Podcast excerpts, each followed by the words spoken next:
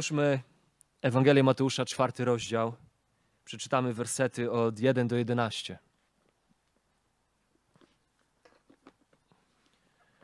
Mateusza, czwarty rozdział, wersety od 1 do 11. Zanim przeczytałem, mam takie pytanie, bo dzisiaj jestem cofnięty i nie słyszę dobrze tego, co z głośników jest. Czy jest wystarczająco głośno? Okej. Okay. Mateusza 4, 1 do 11. Wtedy duch zaprowadził Jezusa na pustynię. To się dzieje zaraz po chrzcie Jezusa, po wejściu w jego publiczną służbę. Duch zaprowadził Jezusa na pustynię, aby go kusił diabeł, a gdy pościł 40 dni i 40 nocy, wówczas łaknął i przystąpił do niego kusiciel i rzekł mu: Jeżeli jesteś synem Bożym, powiedz, aby te kamienie stały się chlebem. A on odpowiadając rzekł: Napisano, nie samym chlebem żyje człowiek, ale każdym słowem, które pochodzi z ust Bożych. Wtedy wziął go diabeł do miasta świętego i postawił go na szczycie świątyni i rzekł mu: Jeżeli jesteś synem Bożym, rzuć się w dół. Napisano bowiem: Aniołom swoim przykaże o tobie, aby nie zranił o kamień nogi swojej. Jezus mu rzekł: Napisane jest również: Nie będziesz kusił Pana Boga swego. Znowu wziął go diabeł na bardzo wysoką górę i pokazał mu wszystkie królestwa świata oraz chwałę ich i rzekł mu: To wszystko dam ci, jeśli upadniesz i złożysz mi pokłon. Wtedy rzekł mu Jezus: Idź precz, szatanie. Albowiem napisano Panu Bogu swemu pokłon oddawać i tylko Jemu służyć będziesz. I wtedy opuścił go diabeł, a aniołowie przystąpili i służyli mu. Efezjan, szósty rozdział. Otwórzmy Efezjan, szósty rozdział. Nasz fragment na dziś tak naprawdę od wersetu 13, dlatego weźcie całą zbroję Bożą, abyście mogli stawić opór w dniu złym i dokonawszy wszystkiego ostać się. Stójcie tedy opasawszy biodra swoje prawdą, przywdziawszy pancerz sprawiedliwości i obuwszy nogi, by być gotowymi do zwiastowania Ewangelii pokoju. A przede wszystkim weźcie tarczę wiary, którą będziecie mogli zgasić wszystkie ogniste pociski złego. Weźcie też przyłbicę zbawienia i miecz ducha, którym jest Słowo Boże.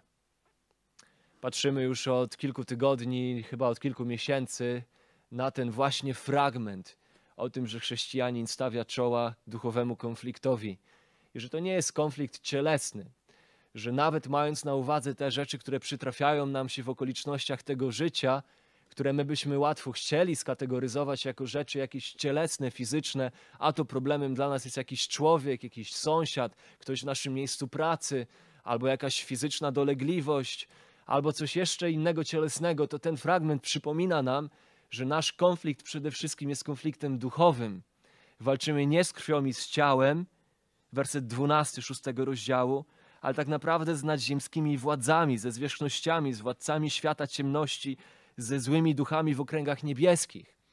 A naszym największym przeciwnikiem jest diabeł, o którym pisze Paweł w wersecie 11, stale zakłada zasadzki na nas, który chodzi w koło jak lew ryczący, szukając kogo by pochłonąć. I w kontekście tej rzeczywistości, tego, że nasze życie jest duchową walką, jest konfliktem i tego powinniśmy się spodziewać, takim nasze życie powinno być. To jest wręcz obietnicą Nowego Testamentu, że jeżeli idziemy za Chrystusem, cierpienia znosić będziemy i prześladowania znosić będziemy i próby znosić będziemy. To jest niemalże obietnica, to jest obietnica która stoi w jakiejś to sprzeczności z często przedstawianą Ewangelią sukcesu, że kiedy pójdziesz za Chrystusem, wręcz wszystkie trudności z życia ci znikną. No jest to tak sprzeczne z obrazem chrześcijaństwa, jaki zaprezentowany jest nam przez, no, przez Nowy Testament, że aż tutaj nie ma potrzeby komentarza dodatkowego w tym temacie dawać. No i w rzeczywistości tego konfliktu, tego życia chrześcijańskiego, które jest konfliktem, Paweł mówi: chrześcijanin ma przywdziać zbroję Bożą. Jest to nakaz jest to przykazanie i jest to obietnica jednocześnie, że kiedy wypełnimy ten nakaz, przywdziejemy zbroję Bożą, będziemy w stanie ostać się czterokrotnie. Paweł powtarza w tym fragmencie, że mamy się ostać i że możemy się ostać, jeżeli będziemy wzmacniać się, werset dziesiąty, w Panu i w potężnej mocy Jego. A sposobem, w jaki wzmacniamy się w Panu i w potężnej mocy Jego, jest przywdziewanie tejże zbroi, która jest opisana dla nas od wersetu 14. Więc stójcie, Paweł mówi, werset 13, biorąc na siebie całą zbroję i wymienia element po elemencie, czym ta zbroja jest, w co my się uzbrajamy, co jest tymi elementami, które gwarantują nam to, że ostoimy się przed zasadzkami diabelskimi że wyjdziemy z tego konfliktu zwycięsko. Nawet jeżeli po drodze się potkniemy, nawet jeżeli będziemy upadać, to ostatecznie cechą naszego życia będzie zwyciężanie, a nie poleganie. Będzie progres, chociaż nie perfekcja. To na pewno będzie progres, na pewno będzie postęp, a ostatecznie na pewno będzie cechą tego życia właśnie zwycięstwo. I dzisiaj dochodzimy do ostatniego elementu tej zbroi i od razu zauważamy, że jest on inny od wszystkich pozostałych, tym się różni, że jest on elementem ofensywnym. Jak zauważyliśmy, pewnie wszystkie te elementy pozostałe są defensywne. Obucie swoich nóg, opasanie siebie pasem prawdy, przywdzianie pancerza sprawiedliwości, wzięcie tarczy wiary i przy, przy ubranie hełmu zbawienia. To wszystko są elementy, które głównie na celu mają bronić nas, chronić nas. Natomiast tutaj dochodzimy do tego ostatniego elementu i weźcie miecz ducha, którym jest Słowo Boże. Paweł mówi o mieczu, że jest jeszcze jeden element zbroi i jest nim miecz. Używa tutaj słowa w języku greckim, które odnosi się do takiego krótkiego miecza. Jeżeli byśmy, ktoś z nas się interesuje starożytnym, starożytną sztuką walki, to widział pewnie, zazwyczaj widzi się długie miecze, takie rycerskie, e, oburącz często trzymane długie miecze. No to tutaj nie o takim mieczu pisze Paweł. Paweł pisze o mieczu krótkim. To był taki krótki miecz, który służył do, był lekkim mieczem, był bardzo ostrym mieczem, obosiecznym mieczem i on y, był takim głównym e, narzędziem ataku rzymskiego żołnierza w walce wręcz, w bliskiej walce z przeciwnikiem. To właśnie ten, ten miecz, taki podręczny miecz. To jest ten miecz, który nieśli ze sobą żołnierze w ogrodzie, kiedy przyszli aresztować Jezusa. Mateusza 26. To jest ten miecz, który chwycił Piotr i uciął ucho jednemu z nich. To właśnie takim krótkim mieczem to uczynił. I tutaj czytamy, że ta analogia tego miecza, to co jest mieczem dla chrześcijanina, to co jest tym narzędziem ofensywy, tym narzędziem ataku, jest Słowo Boże, które jest od ducha. Weźcie miecz ducha, którym jest Słowo Boże. Weźcie miecz, którym jest Słowo Boże. Jest to miecz ducha, a tym mieczem jest Słowo Boże. No i tu jest ważne, żebyśmy już na początku zrozumieli, że Paweł nie mówi weźcie miecz, którym jest duch. To nie duch jest mieczem. Paweł wyjaśnia, że mieczem jest Słowo Boże. Nie duch jest mieczem. I tu musimy rozróżnić te dwie rzeczy już na początek, one są ważne bo inaczej niż pancerz, którym jest sprawiedliwość, tam widzieliśmy, że to sprawiedliwość jest pancerzem. Pancerz sprawiedliwości, sprawiedliwość jest naszym pancerzem. Nie tak jak tarcza, którą jest wiara. Tarcza wiary, czyli nasza wiara służy nam za tarczę. Ona jest naszą tarczą. Nie tak jak hełm, który jest zbawieniem czy zbawienie jest tym hełmem, hełm zbawienia, czyli zbawienie, nasze skupienie na zbawieniu, które mamy w Chrystusie, służy nam jako hełm, jest hełmem. Tutaj natomiast, kiedy Paweł pisze o mieczu ducha, to nie ma na myśli duch, który jest mieczem. Nie duch, który jest mieczem. Dlaczego? No, z dwóch powodów. Po pierwsze, jeżeli uznamy, że Paweł mówi tutaj o duchu, że to duch jest mieczem, no to mamy po pierwsze problem teologiczny. Mamy problem teologiczny. Bo to by oznaczało, że duch jest czymś, co wierzący bierze w swoje ręce i kontroluje to. Wierzący posługuje się Duchem Świętym. Wierzący kontroluje Ducha Świętego. Kiedy przejrzymy Nowy Testament, dzisiaj tego nie będziemy robić, w przyszłości dotkniemy pewnie jakiegoś fragmentu, który mówi o Duchu Świętym, zobaczymy bardzo wyraźnie, że to Duch jest suwerenny nad życiem chrześcijanina, a nie odwrotnie to duch jest tym, który zawsze posługuje się nami, a nie my duchem. 1 Koryntian 12 to duch rozdziela dary w kościele tak jak chce. Nie my wykorzystujemy ducha, żeby generować pośród siebie dary, albo jeszcze tworzyć jakieś szkoły darów, szkoły proroctwa, szkoły uzdrawiania, że my będziemy za pomocą ducha rozdawać sobie dary. Duch robi to jak chce i udziela komu jak chce i kiedy chce. Duch w Efezjan czytaliśmy w piątym rozdziale. Duch jest tym, który ma przyjąć kontrolę nad nami. Nie upijajcie się winem, pisał Paweł, które powoduje rozwiązłość, ale bądźcie pełni ducha, poddajcie się pod kontrolę ducha. Niech duch będzie tym, który panuje nad waszym życiem, a jego panowanie będzie przejawiać się tym, piąty rozdział, werset dziewiętnasty, że on przejmując kontrolę nad waszym życiem sprawi, że zaczniecie inaczej, inaczej rozmawiać, inaczej śpiewać, o czym innym mówić, inaczej dziękować, że będzie wasze serce grało Panu i będziecie za wszystko dziękować Bogu i Ojcu w imieniu Pana naszego Jezusa Chrystusa. I kiedy Duch przejmie kontrolę nad waszym życiem, wasze relacje zaczną wyglądać inaczej. Zaczniecie ulegać sobie nawzajem w bojaźni Chrystusowej. Zacznie wasze małżeństwo wyglądać inaczej, kiedy On przejmie kontrolę nad waszym małżeństwem. Wasze rodzicielstwo będzie wyglądało inaczej. Wasze miejsce pracy będzie wyglądało inaczej. Więc wszędzie w Nowym Testamencie to duch posługuje się nami. My jesteśmy raczej narzędziem w rękach ducha, a nie odwrotnie. Więc jeżeli przyjmiemy, że Paweł tutaj mówi, że to duch jest mieczem, no to mamy problem teologiczny, bo to stoi w sprzeczności ze wszystkim, co Nowy Testament o duchu mówi. Duch nigdzie nie jest narzędziem, które my bierzemy do ręki i się nim posługujemy. Po drugie, mamy problem językowy. Dlatego, że w odróżnieniu od pancerza sprawiedliwości, w odróżnieniu od tarczy wiary, w odróżnieniu od hełma zbawienia, tutaj, kiedy Paweł mówi miecz ducha, to od razu w drugiej części zdania dodaje element wyjaśniający, co ma na myśli. Więc wyjaśnia miecz ducha, którym jest Słowo Boże. Więc jasno wyjaśnia, że tym mieczem ducha jest Słowo Boże. Więc jeżeli miecz miałby być, jeżeli mieczem miałby być zarówno duch i mieczem miałoby być Słowo Boże, no to mamy zdanie, które jest gramatycznie bezsensowne. Po prostu nie ma sensu. Więc to musimy sobie na początku tutaj wyjaśnić, że duch nie jest mieczem. Więc co Paweł ma na myśli, kiedy mówi o tym, że ten miecz, którym jest Słowo Boże, jest mieczem ducha? Co to oznacza, że jest to miecz ducha? No najprościej rzecz biorąc, oznacza to, że jest to miecz pochodzący od ducha. Jest to miecz, w który wyposaża nas duch. Jest to miecz, który pochodzi od ducha. Duch jest tym, który zapewnia miecz wierzącemu. Duch jest tym, który czyni ten miecz mieczem. Duch jest tym, który sprawia, że ten miecz jest wyjątkowy, że jest efektywny, że jest przydatnym narzędziem w rękach chrześcijanina. Duch jest tym, od którego pochodzi słowo. Widzimy to w 2 Tymoteusza 3,16, gdzie Paweł pisze do Tymoteusza: Właśnie miałem mówić, Iwonka przeczytała moje myśli. Błogosławiony mąż, który znalazł bogobojną żonę dobrą.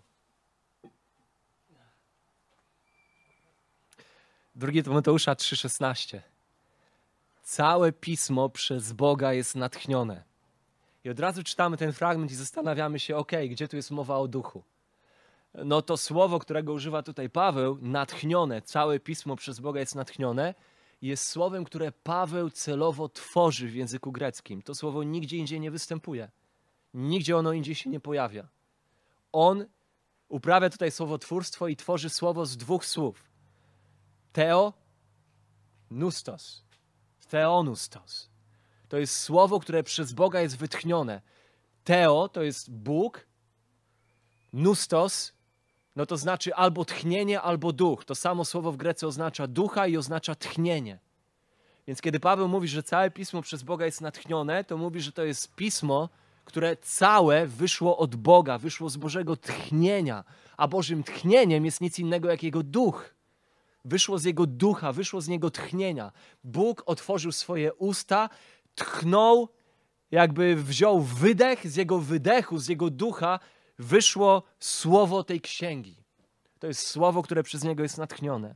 W 2 Piotra 1,21 czytamy jeszcze wyraźniej, że albowiem proroctwo nie przychodziło nigdy z woli ludzkiej, lecz wypowiadali je ludzie Boży natchnieni Duchem Świętym.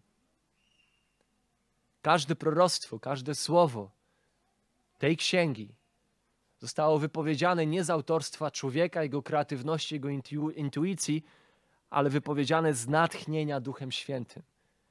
Więc to jest miecz, który pochodzi od ducha. Duch jest autorem tego miecza.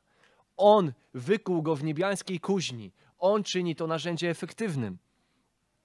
Duch Święty i Słowo Boże, i tutaj też warto sobie to zaznaczyć, zanim pójdziemy dalej. Duch Święty i Słowo Boże nie konkurują ze sobą. One nie stoją w sprzeczności. Wbrew temu, jak dzisiaj często to jest prezentowane, że albo możesz znaleźć kościół pełen Ducha Świętego, albo możesz znaleźć kościół, który będzie skupiony na nauczaniu Bożego Słowa. I tutaj kościół, który będzie skupiony na nauce, na teologii, na doktrynie, to to będzie kościół pozbawiony ducha. Tam nie ma ducha, tam jest tylko litera. I najlepiej wtedy Biblię wziąć, ją kopać, podrzeć, zniszczyć. Bo to jest litera. Albo możesz znaleźć kościół, który jest pełen ducha i tam się dzieją nie, nie wiadomo jakie spektakularne rzeczy. Słowa niekoniecznie tam słowo jest. Tam raczej są po prostu jakieś tam fajerwerki duchowe, ale to jest kościół pełen ducha. I on się nie skupia na literze słowa. No jest to totalny absurd, biblijny absurd. Dlatego, że Duch Święty i Słowo nie stoją ze sobą w konkurencji, wręcz odwrotnie, są ze sobą nierozłącznie powiązane. Każde słowo tej księgi jest słowem ducha. Jeżeli ignorujemy tę księgę i to, co ona mówi, ignorujemy Ducha Świętego. Cokolwiek byśmy sobie nie wmawiali, to nie ma pośród nas ducha, jeżeli nie jesteśmy zanurzeni i nasyceni tym słowem i poznawaniem go, doktryny, teologii, kim jest Bóg, kim jesteśmy my, jaki jest jego charakter, jakie są jego dzieła, dokąd on zmierza, jakie są jego cele. Jeżeli nie przykładamy uwagi do poznania doktryny zbawienia, doktryny Trójcy, doktryny czasów ostatecznych, doktryny tego, czym jest Biblia, nie ma pośród nas ducha, ponieważ duch jest w tym słowie. Widzimy to chociażby, że każde słowo jest od ducha w Hebrajczyków 3:7, gdzie autor cytuje Psalm 95. W Hebrajczyków 3:7 autor cytując Psalm 95 mówi tak: A tak powiedział duch. I kiedy byśmy otworzyli Psalm 95, tam nie ma ani jednej wzmianki o duchu. Wszystkie słowa Psalmu 95 pochodzą od psalmisty. A jednak wiele set lat później, kiedy autor wspomina słowa Psalmu 95, on rozumie, że te słowa tak były słowami psalmisty, ale nadrzędnie, pierwszorzędnie były słowami ducha. To duch wypowiedział słowa Psalmu 95. To samo widzimy w dziejach 4:25 jeżeli ktoś robi notatki, ważny fragment, dzieje 4:25. Tam z kolei cytowany jest psalm drugi. I tam, kiedy cytowany jest psalm drugi, czytamy w dziejach 4:25, że tak powiedział Bóg przez Ducha Świętego, przez sługę swego Dawida. Więc oczywiście Dawid jest autorem psalmu drugiego, ale Łukasz to rozumie w dziejach 4:25, że słowa Dawida tak naprawdę były słowami Boga wypowiedzianymi przez Ducha Świętego. Dodatkowo, kluczową rolą Ducha Świętego w życiu apostołów nie były fajerwerki, nie były jakieś spektakularne rzeczy, lecz było instruowanie ich. Kiedy Jezus już odchodził, to zapewniał ich, że główną rolą Ducha Świętego w ich życiu będzie poinstruowanie ich o tym, czego później oni sami mieli nauczać co oni później mieli przekazywać innym, jako ci, którzy będą fundamentem Kościoła. Jak czytaliśmy kiedyś w Efezjan 2, 20. Więc w Jana 14, 26 Jezus mówi tak do swoich uczniów. Lecz pocieszyciel, Duch Święty, którego Ojciec pośle w imieniu moim, nauczy was wszystkiego i przypomni wam wszystko, co wam powiedziałem. Więc widzimy, że Duch głównie będzie nauczycielem uczniów po to, aby oni mogli położyć fundament pod Kościół, tak by potem Kościół mógł wpatrywać się w naukę apostolską i na tej nauce apostolskiej, która jest nauką samego Ducha, mógł budować się. Dalej w Efezjan czytaliśmy wiele, wiele miesięcy temu, wiele lat już temu. E, w Efezjan na samym początku, w pierwszym rozdziale, kiedy Paweł modlił się o Efezjan, modlił się tak. Niech Bóg da wam ducha ducha mądrości i objawienia, aby oczy wasze były otwarte na poznanie Boga. To jest to, o co Paweł się modlił, jeżeli chodzi o Efezjan i działanie ducha w ich życiu. Paweł rozumiał, że działanie ducha w ich życiu jest powiązane z poznaniem Boga, z otwieraniem ich oczu na prawdy o Bogu. Duch jest duchem mądrości, jest duchem poznania, jest duchem prawdy, jest duchem objawienia o Bogu. I Paweł nie modli się w liście do Efezjan, do kościoła, który jest pośród bardzo mistycznego środowiska, okultystycznego, wypełnionego aktywnością demoniczną. To Paweł nie modli się o ducha mistycznych, transcendentalnych przeżyć, o ducha mocy i cudów pośród nich, o ducha emocji i o ducha uniesień. Nie. Paweł modli się o ducha poznania Boga. Poznania Boga. Paweł doskonale wie, że bez wprowadzenia ludzi w poznanie prawdy o Bogu, tak jak jest ona objawiona dla nas w Jego Słowie, w Piśmie Świętym, to jedyne, co ludziom pozostaje, to kroczenie w mroku jakichś swoich subiektywnych, wewnętrznych odczuć, które oczywiście my potem nazywamy Duchem Świętym. Coś mi powiedziało serce, a ja to nazywam Duchem Świętym. Tylko nie mam do tego żadnych podstaw, by nazywać to Duchem Świętym, bo głosem Ducha Świętego nie jest głos mojego i Twojego wnętrza. Głosem Ducha Świętego jest głos tej księgi, głos tego słowa. Cokolwiek odczuwasz w sercu, to może być głos Ducha, jeżeli to jest zgodne z tym, co mówi słowo, ale tylko dlatego, że mówi o tym słowo, a nie dlatego, że mówi o tym Twoje serce. Głos Twojego serca nie jest głosem ducha. Głos ducha jest zawarty w tym, co mówi ta księga. Wszystko inne jest kroczeniem w mroku naszych subiektywnych odczuć. Więc jeżeli wykluczymy, rozdzielimy Ducha Świętego od Słowa Bożego, to tak naprawdę robimy coś, czego Biblia nigdzie i nigdy nie robi i na co nie pozwala. I wtedy pozostaje nam tylko kroczenie w mroku takiej sentymentalnej duchowości, napędzane jakimiś emocjami i właśnie głosem własnej intuicji i własnej mądrości naszych własnych serc, zamiast opierać się na trwałym fundamencie prawdy Bożej, która jest niezmienna, która jest obiektywna. Miecz, weźcie miecz, którym jest Słowo Boże, który pochodzi od samego Ducha. Innymi słowy, w tym jednym zdaniu, to na co Paweł zwraca uwagę nam, to to, że kiedy wykorzystujemy Boże Słowo w naszym chrześcijańskim życiu i w konflikcie, któremu stawiamy czoła, w naszej duchowej walce, to w rzeczywistości wykorzystujemy broń najwyższej jakości. To jest narzędzie samego Ducha Świętego. I widzieliśmy to w starciu Jezusa z szatanem na pustyni, Mateusza 4, fragment, który przeczytaliśmy na początku. Efezjan 6, 17 jest przykazaniem do tego, żeby wziąć miecz ducha, którym jest Słowo Boże, a Mateusza 4 jest przykładem, jak to działa. Sam Jezus Chrystus, kiedy stawia czoła pokusie na pustyni, trzykrotnie cytuje Słowo Boże w reakcji na ataki diabła. U apogeum tej pokusy, kiedy on znajduje się na pustyni.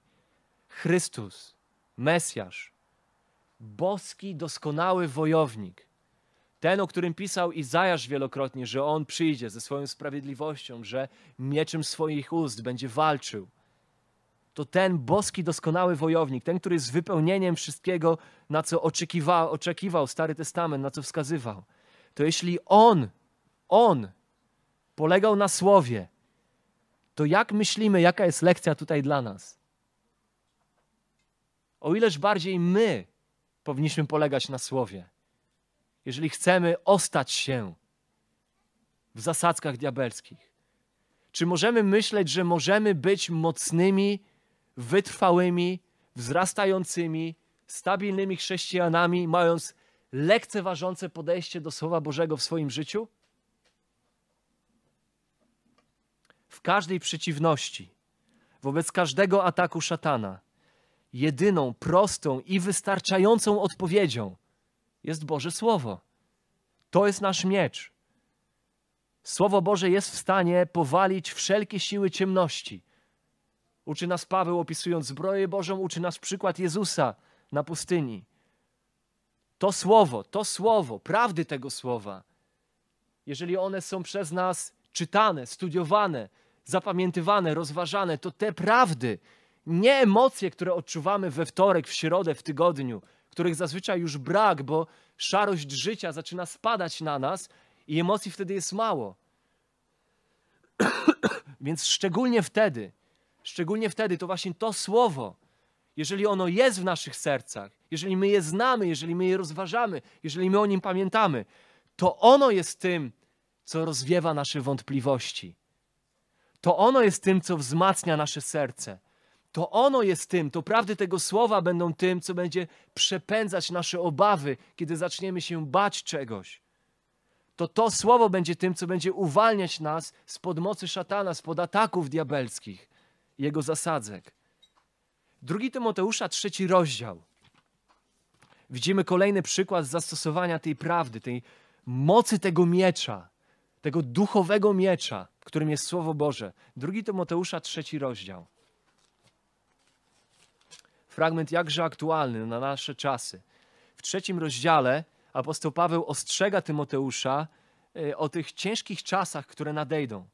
I mówi, a to wiedz, pierwszy werset, że w dniach ostatecznych nastaną trudne czasy.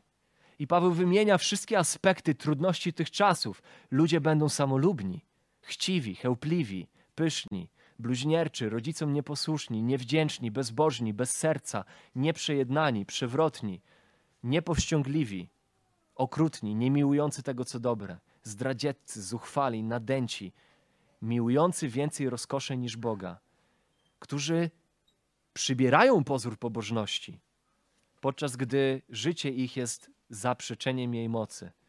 Również tych się wystrzegaj. Dalej od wersetu 10 ostrzega e, Tymoteusza, że prześladowania na niego przyjdą. Tak jak wszyscy, werset 12, tak jak wszyscy, którzy chcą żyć pobożnie w Chrystusie Jezusie, prześladowania znosić będą. Ludzie zaś źli i oszuści coraz bardziej będą brnąć w zło, błądząc sami i drugich w błąd wprowadzając. I teraz pojawia się pytanie: No dobrze, Pawle, to co robić? W obliczu zepsucia tego świata i trudności czasów, jakie mają nadejść, jakie będzie rozwiązanie, jakie będzie lekarstwo? Czy mamy, nie wiem, dopasować Kościół do tego, żeby bardziej się światu podobał, uczynić go bardziej, nie wiem, postawić maszyny dymne z przodu, zrobić światła kolorowe, przyciemnić światła? Zrobić zespół, który będzie rywalizował z koncertami świeckimi, skupić na tym się, zrobić z kościoła atrakcyjne miejsce, żeby ludzie chcieli do niego przyjść. Co zrobić, Pawle? Co zrobić w obliczu tego wszystkiego, co ma nadejść? No Paweł odpowiada: Jeżeli chodzi o ciebie samego, to ty trwaj w tym, czego się nauczyłeś. Werset 15, bo od dzieciństwa znasz Pisma Święte i werset 16, i to całe Pismo przez Boga jest natchnione, ono pochodzi od Ducha, przez Niego zostało wykute i dlatego jest pożyteczne. Więc trwaj w Piśmie. I jeżeli chodzi o innych, czwarty rozdział, jeżeli chodzi o Kościół, który ma się ostać w obliczu trudności tych czasów, to zaklinam Ciebie, Tymoteuszu, zaklinam Ciebie przed Bogiem w sali tronowej samego Boga, przed Chrystusem Ciebie zaklinam, który będzie sądził żywych i umarłych, na objawienie i królestwo Jego, na rzeczy, na której masz się skupić. Tą rzeczą, na której masz się skupić, która jest ważniejsza niż wszystko inne, to jest to, werset drugi, byś głosił Słowo. To jest jedyne antidotum, jakie Paweł ma dla Tymoteusza w tym fragmencie w reakcji na trudność czasów, które mają nadejść. Czy wierzymy w to samo? Czy wierzymy, że tak jest? Czy myślimy, że jednak trzeba Kościół po ludzku ustawiać? I szukać jakichś pomysłów, kreatywności, żeby Kościół czynić atrakcyjnym dla ludzi ze świata i cieszyć się, że świat przychodzi, zapominając o tym, że czym ludzi przyciągniesz, tym musisz ich zatrzymać ale to Słowo Boże jest tym, co Bożych ludzi kreuje, jest tym, co Bożych ludzi kształtuje i jest tym, co Bożych ludzi chroni, umacnia, prowadzi, podnosi. To Słowo Boże jest mieczem, który pochodzi od ducha. Nie żadne inne narzędzie, które my byśmy byli w stanie wymyśleć w swojej kreatywności i w swojej intuicji.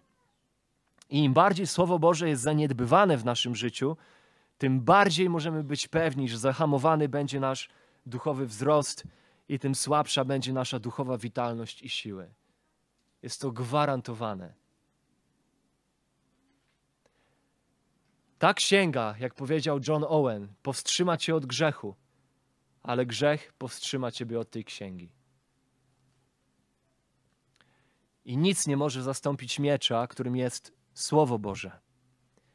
Nie ma takiej mocy ani w mądrości ludzkiej, ani w ludzkiej intuicji, ani w ludzkim pojmowaniu, czy w ludzkim doświadczeniu, jak jest w Słowie Bożym.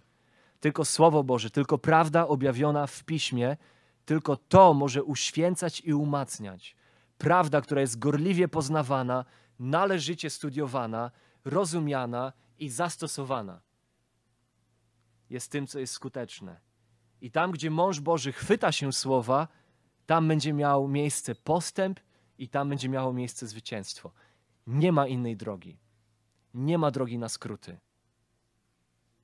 Spójrzmy na kilka aspektów tego, jak Boże Słowo działa, żebyśmy zrozumieli Jego naturę i jakie są naukazane nam w Biblii.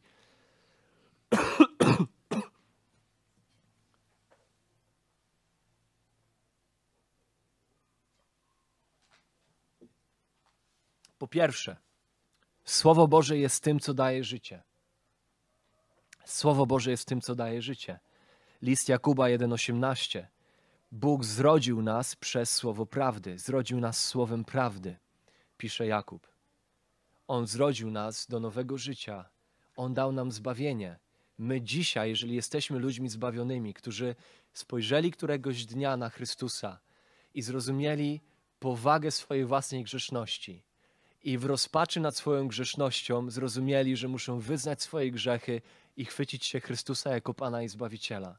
Jeżeli to wydarzyło się w naszym życiu, to Jakub pisze, to się wydarzyło dlatego, że On zrodził nas przez słowo prawdy. To dlatego, że kiedyś ktoś głosił nam słowo i to słowo wykonało swoje dzieło w naszych sercach. I klapki z naszych oczu spadły, i nasze serce zamieniło się z kamiennego na mięsiste i zaczęliśmy pokochiwać rzeczy święte, które wcześniej nienawidziliśmy, i zaczęliśmy nienawidzieć rzeczy grzeszne, które kiedyś kochaliśmy. I Jakub mówi: To się wydarzyło przez słowo prawdy. Słowo prawdy jest tym, co zrodziło was. O tym samym mówi Piotr w 1 Piotra 1,23. Jako odrodzeni nie z nasienia skazitelnego, ale nieskazitelnego przez Słowo Boże. Odrodzeni przez Słowo Boże, które żyje i trwa na wieki. Słowo Boże jest instrumentem, przez który Bóg daje grzesznikowi nowe duchowe życie. Słowo Boże jest instrumentem, przez który daje życie wieczne. Pierwsza Mojżeszowa, pierwszy rozdział. Słowo Boże jest tym, co tworzy, co ma moc kreatywną. Bóg tworzy wszystko swoim słowem. Bóg wypowiada słowa, kiedy nie ma nic. Otwieramy pierwszy rozdział pierwszej księgi Mojżeszowej. Nie ma nic, jest tylko Bóg. Bóg wypowiada słowa, powstaje wszystko. Bóg mocą swojego słowa kreuje życie, tworzy życie. Pierwsza Mojżeszowa 12, Bóg przemawia. Bóg swoim słowem przemawia do Abrahama i powołuje go do tego, by wyszedł z pogańskiej ziemi, z pogańskiej religii, poznał Boga, poszedł za Bogiem i żeby z niego powstawał naród Boży wybrany przez Boga. Druga Mojżeszowa, trzeci rozdział. Kiedy ten naród znalazł się w Egipcie, jest ciemiężony przez faraona, uciskany, woła do Pana. Bóg odpowiada w ten sposób, że swoim słowem odzywa się do Mojżesza, wzywa Mojżesza, powołuje Mojżesza, wyposaża Mojżesza i posyła Mojżesza. Druga Mojżeszowa 20, kiedy ten Mojżesz, powołany Słowem Bożym, wyprowadza lud z Egiptu, znajdują się na pustyni. Bóg stawia ten lud, ten naród, który zbudował dla swojej chwały, stworzył dla swojej chwały, mocą swojego słowa, swoich obietnic, swojego słownego powołania, teraz stawia przed górą Syjon, żeby dać im swoje słowo. I daje im swoje słowo przez Mojżesza, któremu to słowo objawia. I to słowo zostaje spisane na kamiennych tablicach. Spisuje konstytucję dla tego narodu, która jest niczym innym jak jego słowem dla tego narodu. Ezechiela 37. Pierwsze 10 wersetów opisuje wizję wyschłych kości aż w końcu Bóg ogłasza: Tchnę w was moje ożywcze tchnienie i ożyjecie. W tą dolinę wysłych kości ja tchnę moje tchnienie i ożyjecie. Ale jak to się stanie? Jak on to zrobi? Jak on zamieni dolinę wyschłych kości w dolinę żywych ludzi? Czytamy. Zrobi to poprzez swoje słowo, Ezechiela 37, 14 i niżej. I Bóg wzywa Ezechiela do tego, by ten głosił tej dolinie wyschłych kości Słowo Boże. Co jest w ogóle nieintuicyjne. Wydaje się, że najpierw ludzie muszą być ożywieni, żeby potem im głosić Słowo. No bo jak są tylko martwi, no to po co im głosić Słowo, skoro i tak go nie usłyszą? Więc tutaj mamy swego rodzaju absurd. Ale to jest właśnie ten absurd, który pokazuje nam, że to właśnie Słowo Boże jest tym, co zaczyna zamieniać suche kości w ciało. To właśnie Słowo jest instrumentem życia. Słowo Boże daje życie. I nagle wyschnięte kości zamieniają się w żywe ciała. Podczas ogłaszania Słowa powstają do życia. I przez cały Stary Testament czytamy i przyszło Słowo Pana tej treści. I widzimy, że typowym działaniem Boga w Starym Testamencie jest ustanawianie, kreowanie, prowadzenie swoich ludzi niczym innym, jak właśnie swoim przemawianiem do nich, swoim słowem. Można powiedzieć, że to wypowiadane słowa Boga były czynnikiem kreującym Bożych ludzi. Bez Bożego Słowa nie ma Bożych ludzi. W Nowym Przymierzu widzimy dokładnie to samo. Widzimy dokładnie to samo. Rzymian 10:17, gdzie we fragmencie jest opisane to, by jak piękne są stopy tych, którzy zwiastują dobrą nowinę, albowiem wiara jest ze słuchania, a słuchanie przez Słowo Chrystusowe. To Słowo o Chrystusie, to zwiastowane prawdy objawione o Chrystusie w Jego Słowie są tym, co może wykreować wiarę w człowieku, co daje życie. Rzymian 1,16. Nie wstydzę się Ewangelii Chrystusowej, bo to ona jest mocą Bożą do zbawienia każdego, kto wierzy. Nie ma innego instrumentu, przez który Bóg kreuje życie, aniżeli Jego Słowo, w którym jest zawarty Jego Duch. Jego Duch posługuje się Jego Słowem, ponieważ Jego Słowo pochodzi z Jego Ducha. Boże Słowo daje życie cytując Marka Devera z książki Dziewięć cech zdrowego kościoła. Boży Duch Święty tworzy swój lud przez swoje słowo. My możemy tworzyć lud innymi środkami i jest to dużą pokusą dla kościołów. Możemy tworzyć lud na podstawie jakiejś rasy, możemy tworzyć lud wokół świetnie zorganizowanego programu muzycznego Możemy znaleźć osoby, które będą podekscytowane realizowaniem programów kościelnych lub budowaniem tożsamości de denominacyjnej. Możemy tworzyć lud wokół różnych grup wsparcia, gdzie ludzie będą się czuli kochani i zaopiekowani. Możemy tworzyć lud wokół aktywności społecznych lub rejsów na Karaiby dla singli. Możemy tworzyć lud wokół spotkań dla mężczyzn. Możemy nawet tworzyć lud wokół osobowości pastora – i Bóg z pewnością jest w stanie użyć każdego z tych sposobów. Jednak w ostatecznym rozrachunku lud Boży, czyli Kościół Boży, może zostać stworzony tylko wokół Bożego Słowa i tylko przez Boże Słowo. Słowo Boże nie tylko daje życie, ale Słowo Boże daje wzrost i siłę w tym życiu. Słowo Boże jest tym, co potem to życie buduje. Jana 17:7. Jezus modli się o swoich uczniów tak do swojego Ojca. Uświęć ich w prawdzie swojej. Słowo Twoje jest prawdą. To Słowo Twoje będzie narzędziem ich uświęcenia. Psalm 119, werset 24. Zaiste ustawy Twoje są rozkoszą moją, są doradcami moimi.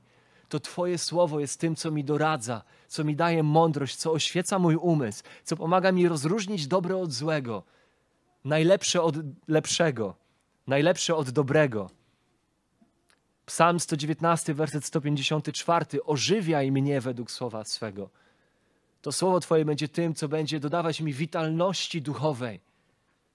Psalm 119, werset 105. Twoje słowo jest lampą, stopą moim i światłem, ścieżką moim. To Twoje słowo wyznacza mi drogę. To Twoje słowo wyznacza mi kierunek. Ono mi mówi, jak żyć, którędy iść. Kolosan w pierwszym rozdziale, kiedy Paweł dziękuje za Kolosan, za to, jak dotarło do nich słowo łaski i mówi tam w pierwszym rozdziale, słowo prawdy was doszło i ono wydaje owoc i rośnie. To to słowo, to słowo łaski, słowo prawdy, to ono jest tym, co pośród nich wydaje owoc i rośnie. Jana 8:32 Jezus mówi: Poznacie prawdę. Poznacie prawdę. O czym on tutaj mówi? Oczywiście mówi o słowie. Mówi o słowie, które prawdę objawia. Nigdzie indziej nie ma prawdy poza jego słowem. I poznacie prawdę, a prawda jest tym, co was wyswobodzi, co was uwolni. Psalm 119, werset 28. Dusza moja zalewa się łzami ze smutku. Podźwignij mnie słowem swoim. To Twoje słowo będzie tym, co podniesie mnie na duchu. To Twoje słowo jest tym, co pomoże mi rozprawić się ze łzami mojego smutku. To Twoje słowo jest tym, co będzie pocieszeniem dla mego serca. Widzimy, jak to Słowo Boże jest tym, co cały wachlarz doświadczeń ludzkich wychodzi naprzeciw tym doświadczeniom i okazuje się wystarczające, by im sprostać. To Słowo Boże jest tym mieczem, który jest wystarczający, efektywny w każdym wyzwaniu, w każdej zasadce, w każdym konflikcie, któremu chrześcijanin mógłby stawiać czoła. Czy to byłby konflikt wątpliwości, czy konflikt smutku, czy konflikt cierpienia, cokolwiek by to nie było, to Słowo Twoje jest tym, co okazuje się wystarczające. Psalm 119, werset 11. Dlatego psalmista mówi: W sercu moim więc przechowuję słowo Twoje. Chcę je głęboko zakopać w mojej duszy, w moim sercu, żebym w ten sposób nie zgrzeszył przeciwko Tobie. Chcę być uzbrojony w Twoje słowo, bo to jest sposób, w jakim ustrzegę się przed grzechem. Jak to działa? No, kiedy nasze serce jest wypełnione słowem, grzech i pokusy nie zwyciężą nad nami, nie zwyciężają nad nami. Kiedy my jesteśmy nasyceni słowem, napełnieni słowem, rozmyślamy o słowie, grzech nie zwycięża nad nami. Pomyślmy o każdym przypadku, w którym my popadamy w jakiś grzech, w jakąś pokusę. Raczej na pewno jest to moment, w którym ani o słowie nie myśleliśmy, ani nie był to moment zapewne studiowania słowa, rozmyślania nad słowem, rozmawiania o słowie z innymi, uwielbiania Boga słowem, które na przykład w danym momencie sobie śpiewaliśmy i wielbiliśmy Boga tymże słowem. Na pewno to nie był ten moment. Jak pisze Bunian w wędrówce pielgrzyma, bardzo obrazowej, alegorycznej, wtedy Apolion, wróg chrześcijanina, widząc sposobny moment, znowu się zbliżył do chrześcijanina i po chwili zmagania się z nim spowodował jego straszny upadek. W tym momencie wypadł mu też z ręki miecz temu chrześcijaninowi, a Apolion krzyknął: Teraz już jesteś mój. I tak go usilnie przygniótł, że mało go nie udusił. Chrześcijanin pomyślał wtedy, że już jest po nim. Bóg jednak zrządził tak, że w momencie, gdy Apolion zamierzał, zamierzał się, aby zadać ostatni cios, którym by położył kres w życiu tego dobrego męża, chrześcijanin prędko wyciągnął rękę po swój miecz i uchwycił go, mówiąc: Nie wesel się ze mnie, o wrogu mój, gdy upadam, powstanę znów. Michała 7:8. W tym momencie zadał mu straszliwe pchnięcie, które spowodowało, że Apolion się cofnął, jak cofa się ktoś, kto otrzymał śmiertelną ranę. Gdy spostrzegł to chrześcijanin, ponownie nań natarł, mówiąc: Ale w tym wszystkim przezwyciężamy przez tego, który nas umiłował. Rzymian 8:37. Na to Apolion rozpostarł swój, swoje smocze skrzydła i uciekł tak, że chrześcijanin już go więcej nie zobaczył. Oczywiście jest to analogia do sytuacji Jezusa na pustyni, kiedy to szatan opuścił Jezusa i już zostawił go na jakiś czas, a aniołowie usługiwali mu. I tutaj widzimy ten sam obraz w wędrówce pielgrzyma, kiedy to chrześcijanin, sięgając po miecz słowa, odgania złego. Słowo Boże jest tym, co niszczy złego. 1 Jana 2,14. Napisałem wam dzieci, gdyż znacie Ojca. Napisałem wam ojcowie, gdyż znacie tego, który jest od początku.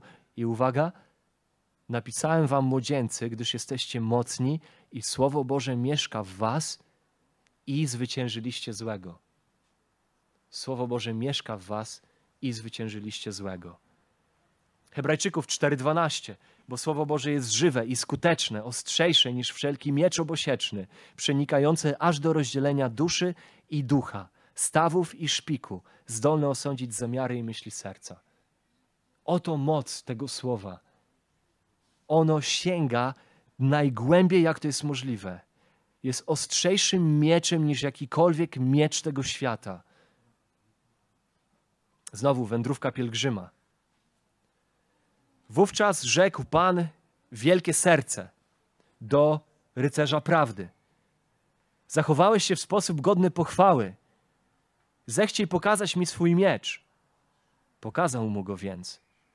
Gdy Pan wielkie serce wziął go do ręki i przyjrzał mu się przez chwilę, rzekł: No tak, to jest prawdziwa jerozolimska klinga.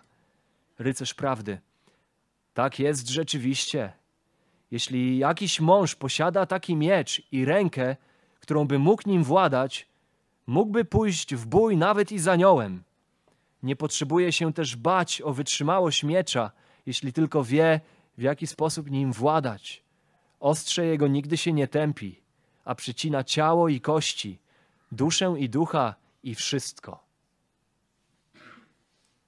W księdze Jozułego dlatego czytamy: Niechże nie oddala się księga tego zakonu od Twoich ust, ale rozważaj, rozmyślaj o niej we dnie i w nocy. Po co?